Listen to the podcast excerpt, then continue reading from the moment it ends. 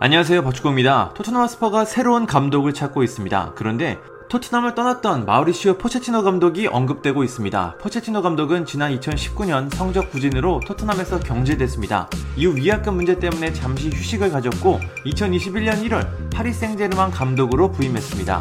포체티노 감독은 파리 생제르맹에 부임한 지 불과 5개월밖에 되지 않았지만 토트넘과 접촉하며 복귀를 추진하고 있습니다.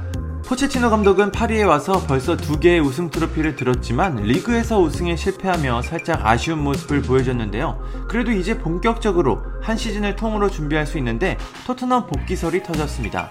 처음에는 가능성이 낮은 가십기사인 줄 알았는데 접촉은 사실인 것 같습니다. 공식력의 끝판왕으로 불리는 영국 공영방송 BBC도 토트넘이 포체티노 감독에게 접촉했다는 소식을 속보로 보도했습니다. BBC는 토트넘이 포체티노 감독과 복귀에 관한 문제로 접촉했다.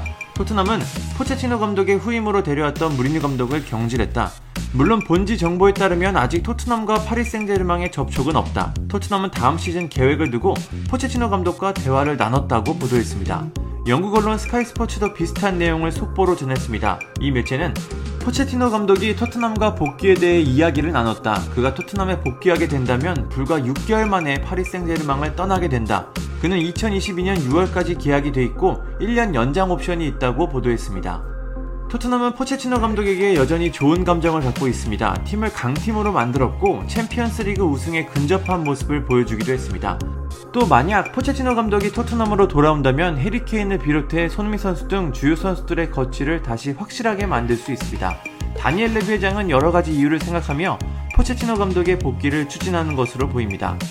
영국 언론 가디언에 따르면 포체티노 감독은 파리 생제르맹에서 행복하지 않고 그의 가족들이 살고 있는 런던으로 돌아가길 원하고 있습니다.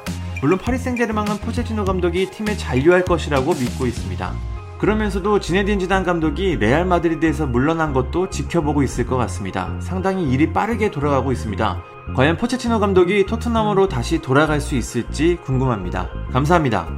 구독과 좋아요는 저에게 큰 힘이 됩니다. 감사합니다.